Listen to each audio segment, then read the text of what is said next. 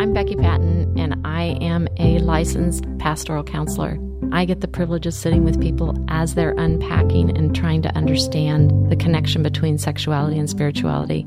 Any of the stories that I share, any of the examples that we use, even about our partners, we are using those with permission and we are also changing enough of the details that no one's privacy is disrupted.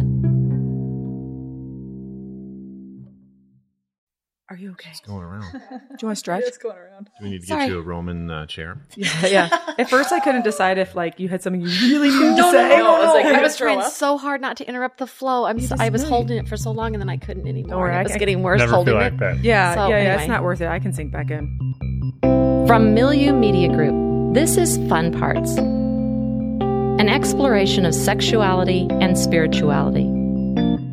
For anyone who's curious or convinced there must be more. With your hosts, Latifa Alattas, Ashley Lusink, Steve Wiens, Luke Brawner, and me, Becky Patton.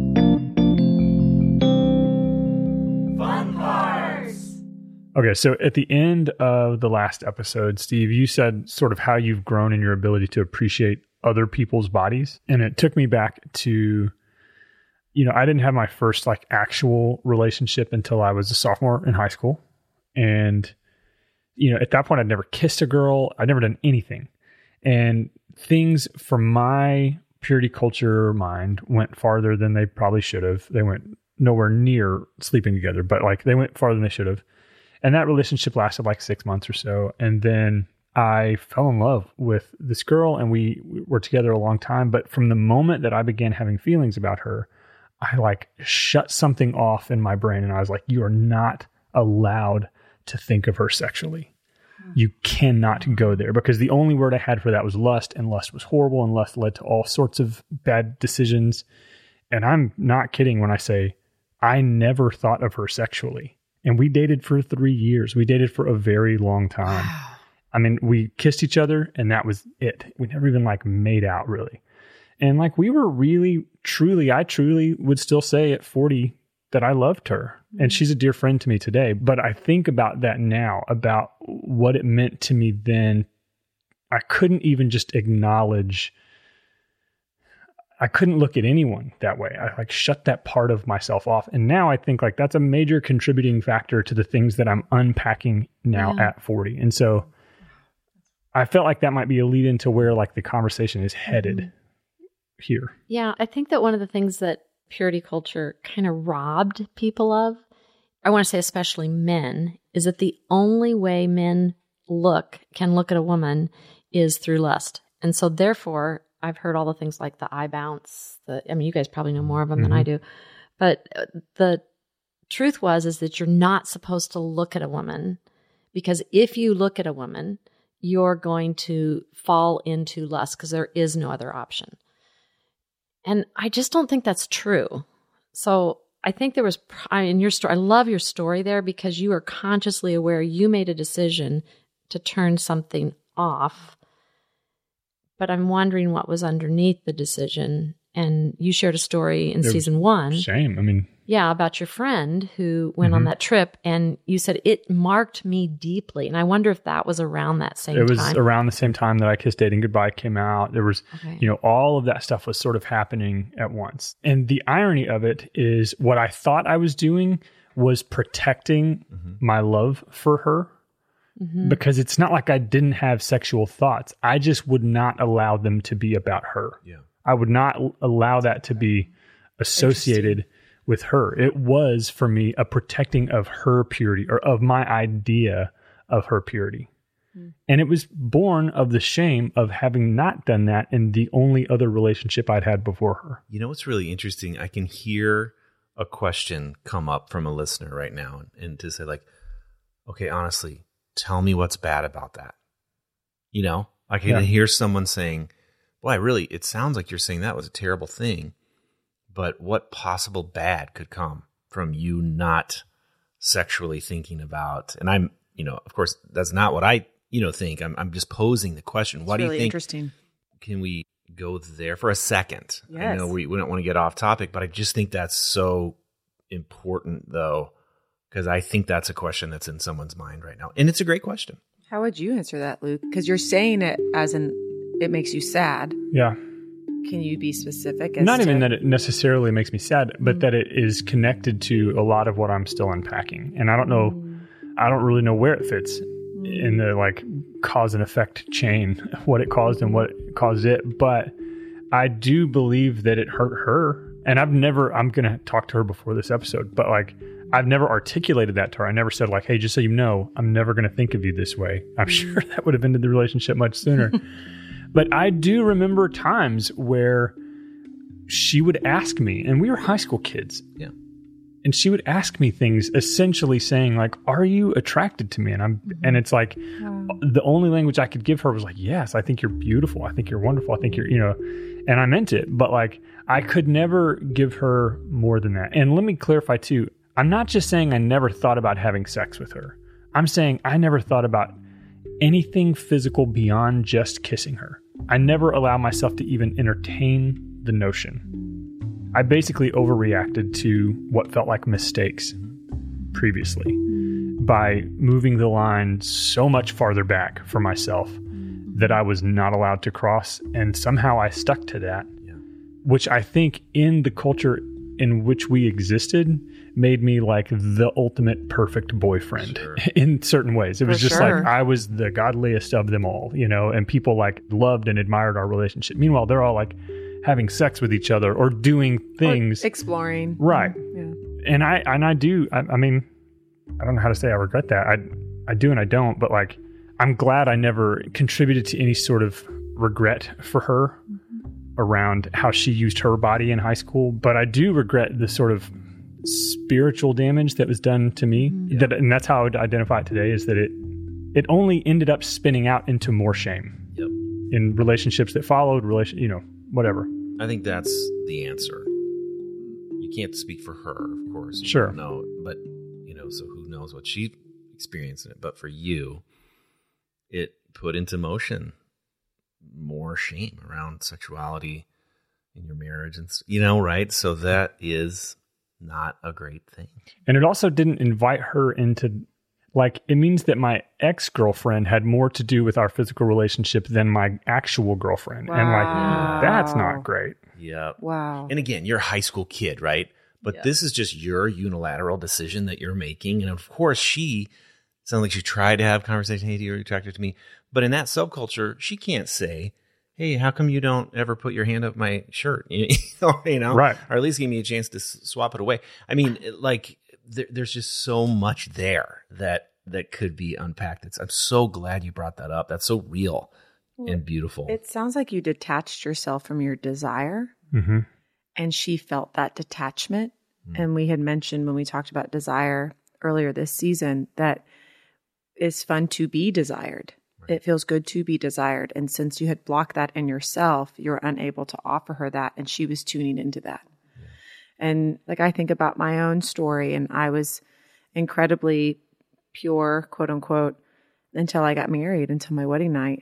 And I had to go through stages of development post marriage after my divorce where I had to learn some things with some experience that sometimes, I mean, we can't rewind time, but sometimes I, I feel curious about what if I had done some of those things pre marriage? Like, would that have affected my story or given me more information to tune into the things that were happening inside my marriage, which I had waited for that were not healthy and were not beneficial? I, I- I'm It's just thinking of say, but so Latifa, you and I did a show before, and have been on many shows together with Mm-hmm. Aaron, our friend Aaron Hale, who is dear, and I know he wouldn't mind this being shared because we've we've talked about it some. But I interviewed him at one point for another show, and one of the questions I asked him was, you know, if you could say something to your 16 year old mm-hmm. self today, what would it be? And he answered immediately, "Have sex. God won't be mad at you."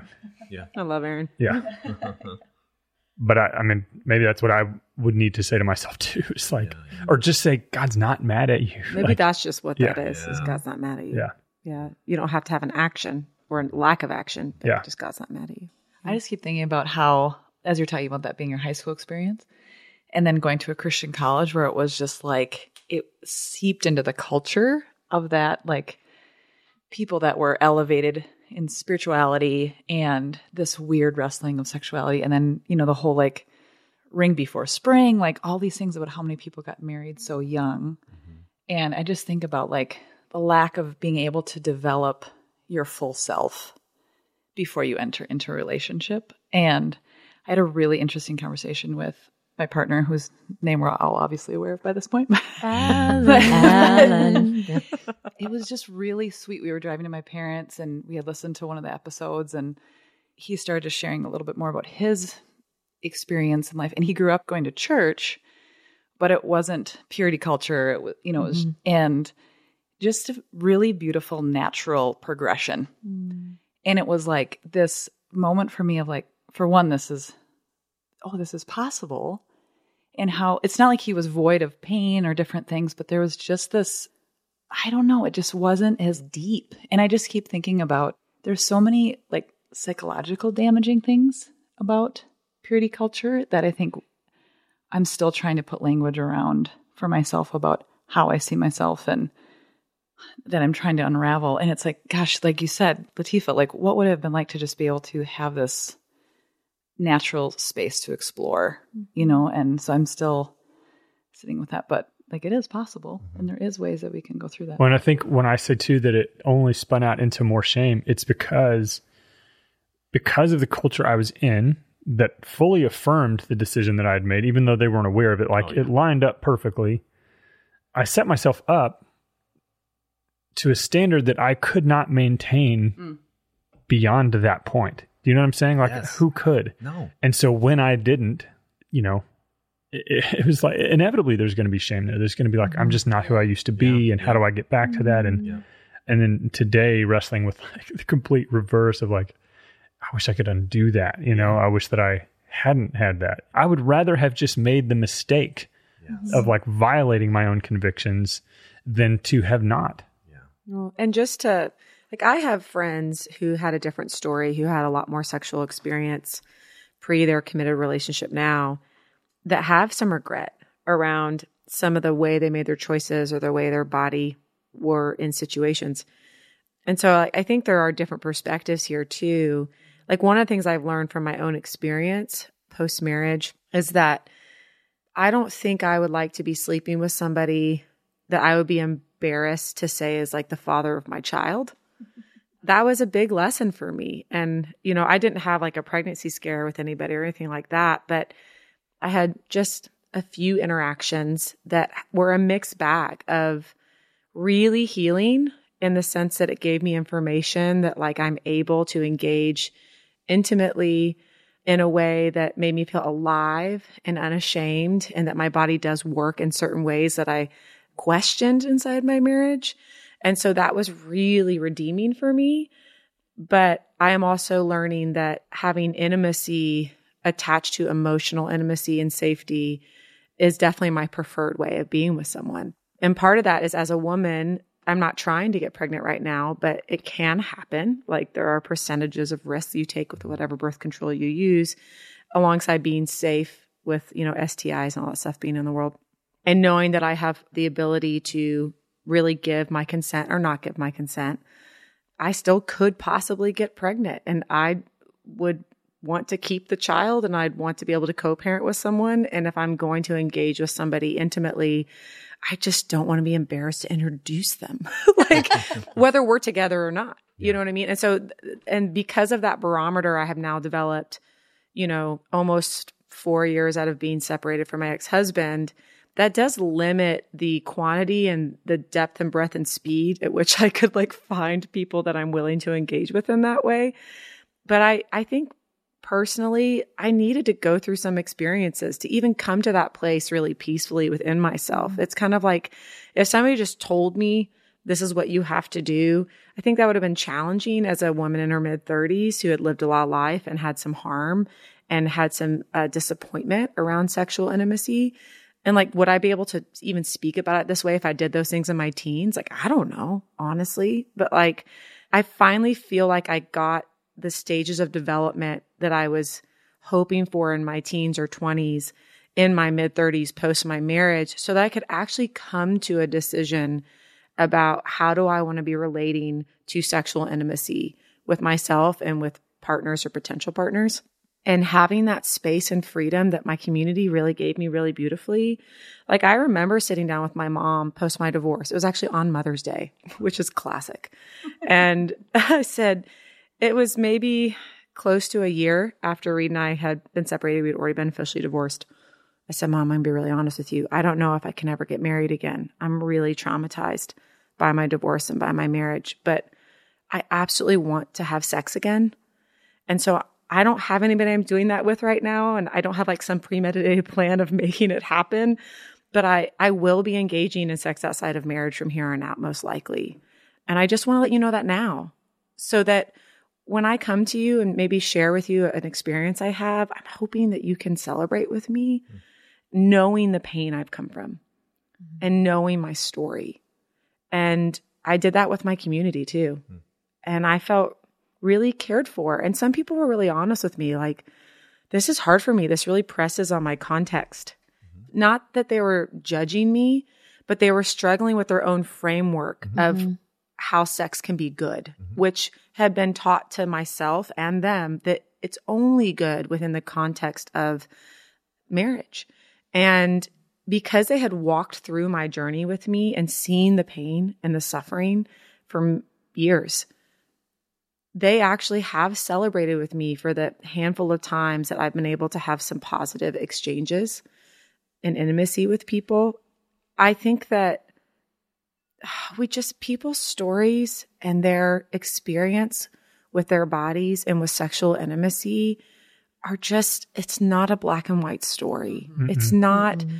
something that we can just say this is exactly how you have to behave because there is so much connected to our sexual engagement that involves our identity, I think, and our our own messages about ourselves. And so when we come in with like incredibly broad strokes, people get maimed mm-hmm. and it causes harm and it requires nuance and I think a companion of like a friendship of walking alongside yes. one another to hold the things that can feel scary or uncertain. And so it's like I was sitting here listening and I was like thinking about the kids that I love. And some of these girls and boys are getting into their teens. Mm-hmm. And I'm not their parent. And I think they have wonderful parents that can talk to them about sex. But I, I've thought to myself, like, what would I say to these kids that I love? Like, what would I say to my actual nieces who are these beautiful, brilliant girls? Like, I don't think I would be like, go have sex, you know, but I'd want to, I'd want to walk with them as they get their first relationship, as they engage with their own bodies. And I wouldn't want to rush them into just casually doing something mm-hmm. because I believe there is sacredness in it. And even though I've had some casual experiences that I still look at as healing and positive, I was also in my late 30s and there was a lot I was processing connected to my story. And so I wouldn't want to impose my story on a 16 year old or even yes. somebody else who is 50. Mm-hmm. And it just gets a little complicated. I think this is the part of consent that we don't talk about. And that's what, yeah. like, consent is not just like, yes, I am willing to have sex with you. Yeah. Like, you can apply consent to this conversation as well. Because what I would say about my experience was that I also didn't have consent. The decision was made for me mm-hmm. by your system. By the system. Wow. That's exactly right. And wow. I even think about like I've got two things. So the first church that I worked at full time, I was doing music full time. I remember I tweeted one time a direct message to our friend Scott. Mm-hmm. And I was just getting to know him and he said something about scotch, about drinking scotch. And I tweeted him, I was like, Hey, I love I love scotch. Like we should get together and have a glass sometime, something like that.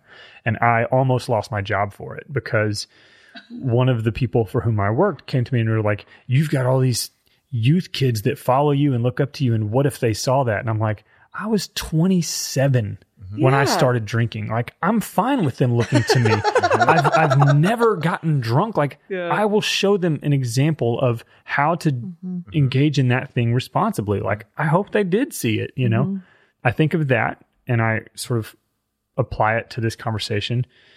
The other thing that I think about when we were getting ready to make this show, I had people that are very dear to me say, well, like, well, I've got nieces and nephews that are in their teens and early 20s, early teens through early 20s.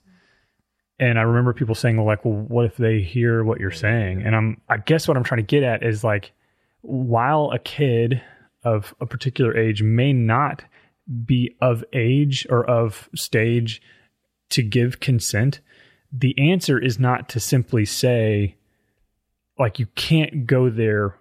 What if they go have sex because of Yeah. something you say? And it's like, no, well, but what if they are educated enough? What if they feel like they have a resource in their life where they can figure out Yes. consent? Does that make any sense? Yes. Like, Mhm. where they can get to a place where they can offer consent because I at 16, 17, 18 didn't have that. And that's no one's fault specifically. I'm not, I I want to be really clear that none of what I say on the show is like a shot at my parents. My parents aren't the reason for my repression. I grew up in a system and in a culture and in a time mm. where repression was Rewarded. Yes. Yes.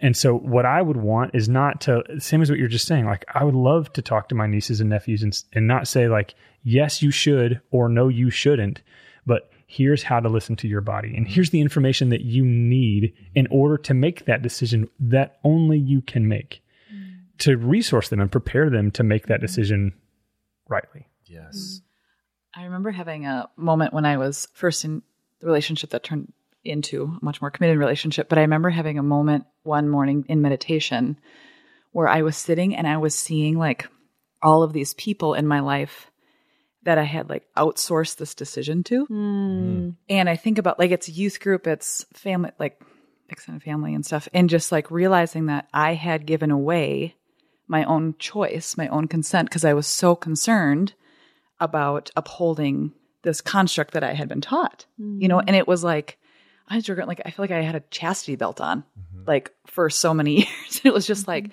this conscious decision of being like, this is a choice I am making for myself. And this is at my mid 30s.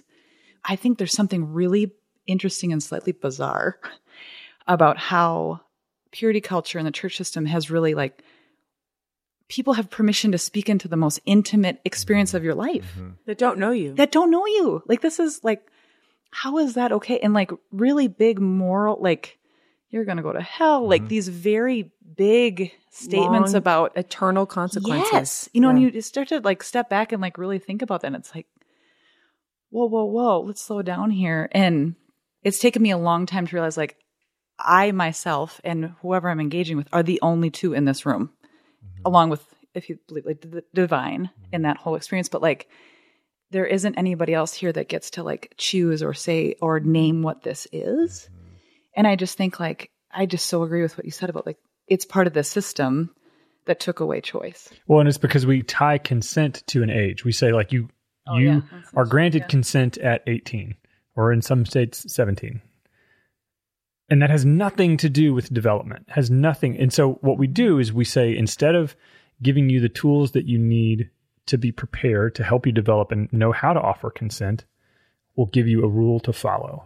And that's such a default for so many of us. I mean, it was the same with drinking. Like, I have friends that were drinking in high school with their parents and they were fine. Like, mm-hmm. they were fine.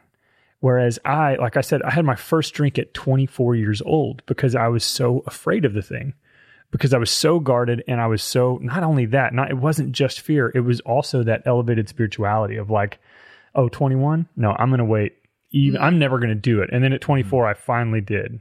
And now I love drinking. Y'all have seen it. but elevated spirituality is a good yeah but I want to say elevated yeah. spirituality gives us a reward of some sort. Yes. Or we wouldn't keep Chasing it. chasing and for it. me as a three it was other people's Oh, perception of me mm. it was Yeah. that like i promise you people around me knew that i didn't drink and knew that i didn't have sex and they you know You know, it's really interesting to me that in the purity culture movement, the people that might even defend it would say, wait a minute, like people chose rings and they oh, wrote down, like they were making their own decision. I mean, that's the whole thing. We made everybody write their name on a card and no, that's their own decision.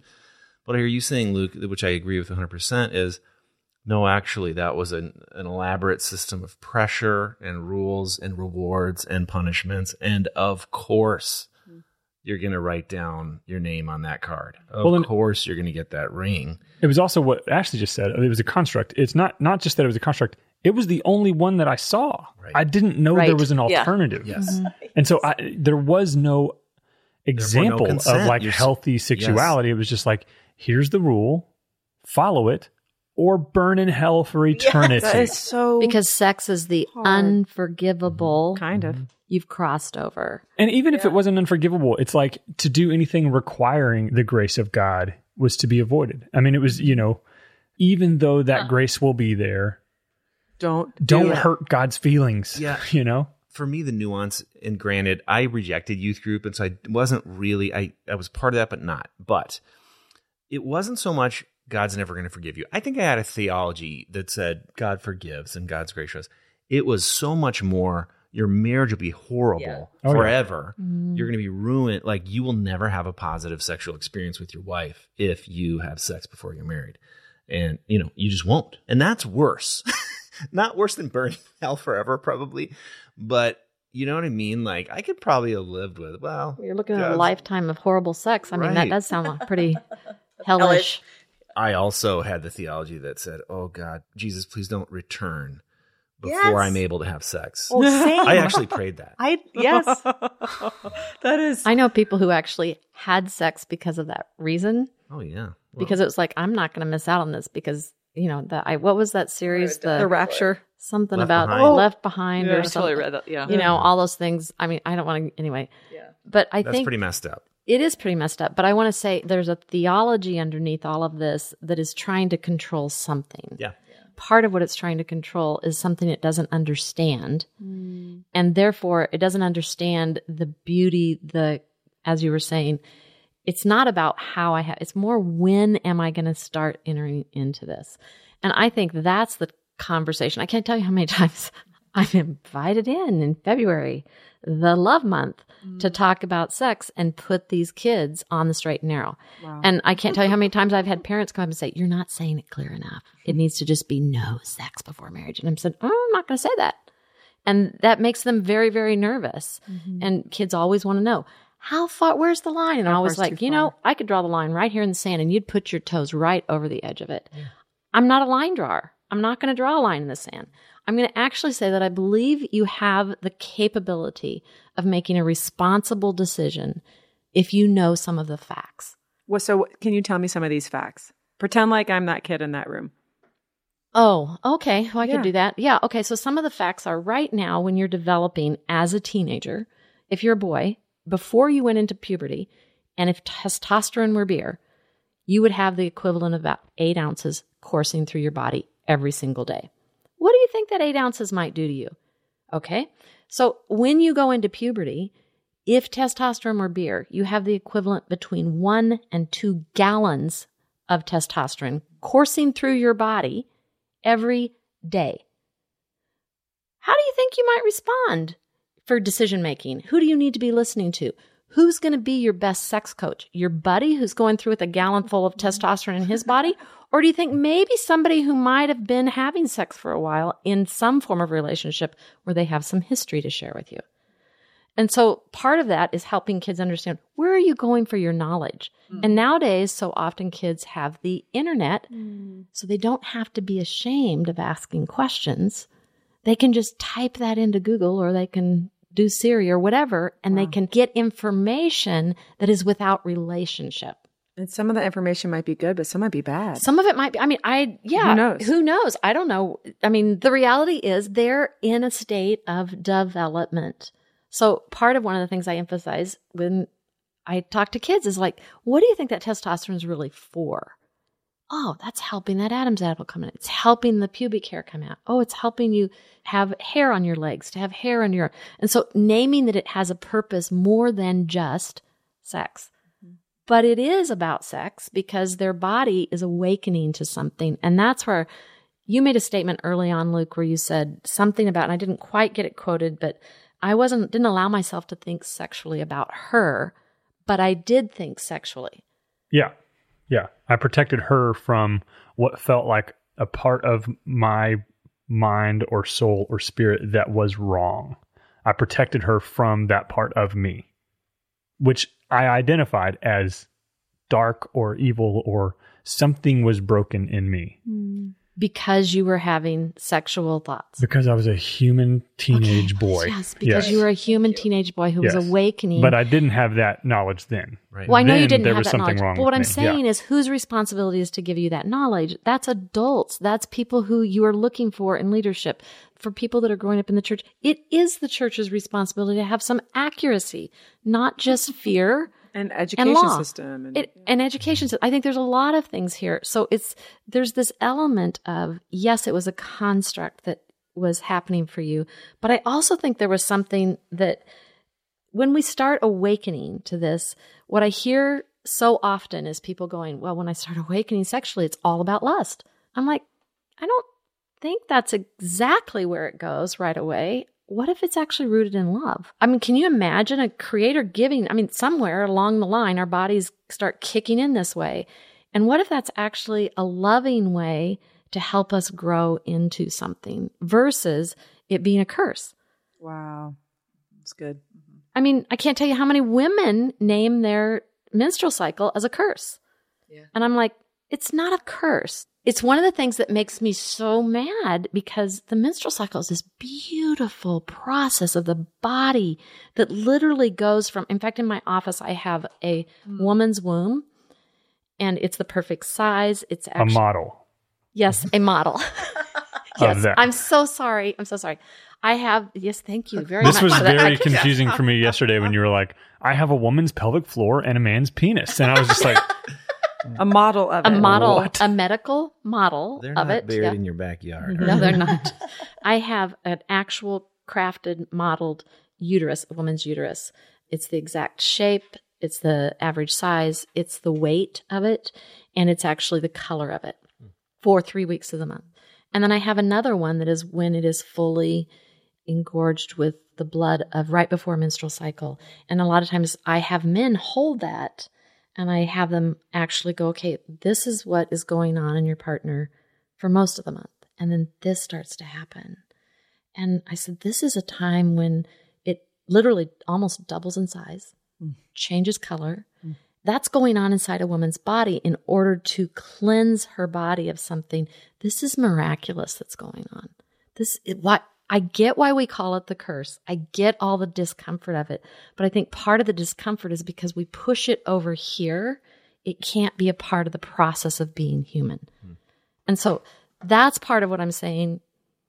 It just makes me kind of mad on your behalf. And I'm not mad at your parents. I'm not mad at the church. I'm just kind of mad that, like, why can't we have more open conversations, which is thus why we're doing this, about what actually happens when a boy starts to awaken or a woman starts to awaken and they start to see someone and they, wow, I feel all tingly and have permission to feel the tingles, to feel the draw towards.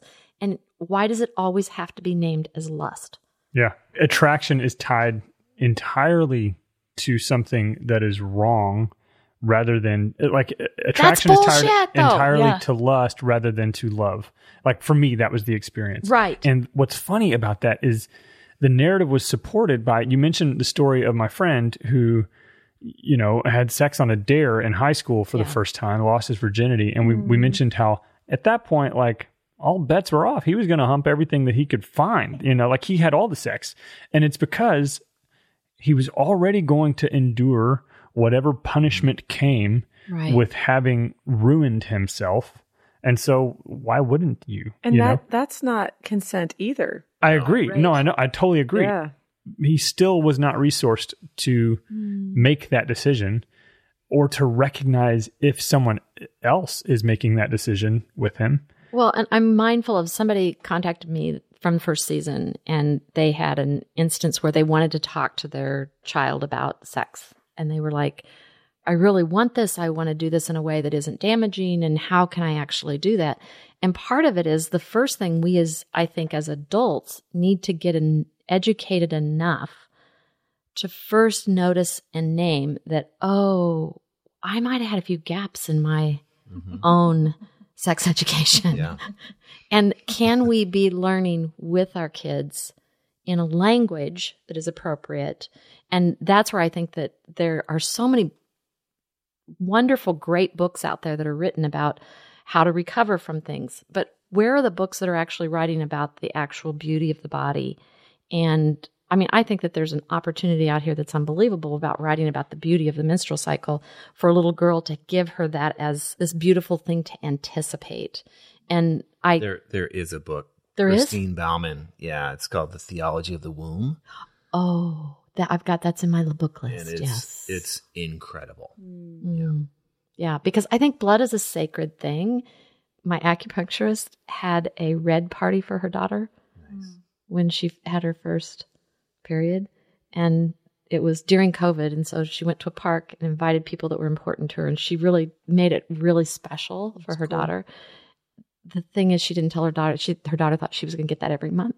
Oh, that's awesome. Party. the party. I want a party every month. Yeah, I know. Yeah, but it was, but it was like that moment where no, we're going to celebrate this, and That's really cool. I just think there's an opportunity here. And I think the thing for boys is one of the things typically is because the testosterone, it starts to shut down some of the, there's so much going on and there's so much self consciousness about the vocal cords and the change that's going on. And a lot of times people notice that boys quit talking sometimes During- during, that, during uh-huh. that, they, or they talk less. Mm-hmm. And I don't think that that has to be the norm. I just think it's something to be noticed and engaging in the moments. And that's where I think that we've got to get away from having one sex talk with kids. It's got to be a dialogue, a conversation, a returning to, a noticing the moments where our kids, and that's about being attuned to our kids of where they feel uncomfortable. Like you were sharing a story about one of your kids walking in on you, and it's like, that's created. Now you have conversation you can have. Now you can actually go, oh, you know, there's an ongoing mm-hmm. conversation. Or I can invite them into that. Hey, would you like to talk more about that? And no, you know, Yeah. that's the current And that's answer. okay. that's fine, you know. But I want to keep that conversation open. Yeah, and know? there are ways in which you can actually keep that conversation open. And I think there's something so beautiful about giving kids a healthy picture that gives them something to aspire to versus just I have to cut something off. And I absolutely 100% think that your vulnerability here, Luke, is starting to cut something off for you. Or maybe it's continuing the process for you. I don't know. I don't know what you mean by that. What I mean by that is the fact that you're willing to risk being in this very uncomfortable situation, which you repeatedly say this conversation is not comfortable Have for me. I've mentioned that? I don't. That's weird. Oh, maybe thought that that's was your all in my alter ego. Okay. Well, but I mean, I think that there's something about that that is so profoundly courageous. yes. Mm-hmm. Yeah. And I think it's also something that listeners, there are many listeners, I know I've had people contact me and say, Oh, I'm Luke. I'm Luke. Mm-hmm. Mm-hmm. And they have such respect for you. And I just think, can we have respect for people in the process of their journey? And I want to say, can we have respect for teenagers Yeah. In the process of their journey and not treat them like they're idiots. Mm-hmm. They're not. I had amazing conversation this week with a teenage boy. Met with him, an intelligent conversation. We talked about real things. We talked about the depth of understanding he had of life and death. And it was like, I walked away from that conversation going, I just want to be his friend. And it was so cool. And I think we can give kids more responsibility for the consent when we give them proper information that is rooted and grounded in something that is more about the possibility of what we can create than what we're going to screw up.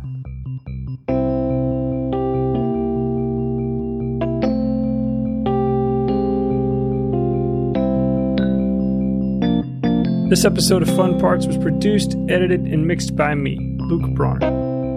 Our artwork was designed by the very talented Alan Lusink. All the music you heard in this episode was composed, produced, and licensed by the fine folks at blue.sessions.com. Check out our website at funpartspodcast.com and be sure to follow us on social media at funpartspodcast. Lastly, if you want access to bonus and behind the scenes content from this and other Milieu Media Group shows, join our neighborhood at the Patreon link in the show notes. And now, here's a scene from the next episode of Fun Parts. I think there's this element when porn becomes something that is a numbing agent or an escape to, or this is the other language I hear a lot is my right. What my concern is, is we've lost the curiosity of why we first went there. And people say, well, I don't even have a choice. There's just, that's the only thing option to me because I'm a single and that's all I have. And, and I'm like, well, is that the only choice you have?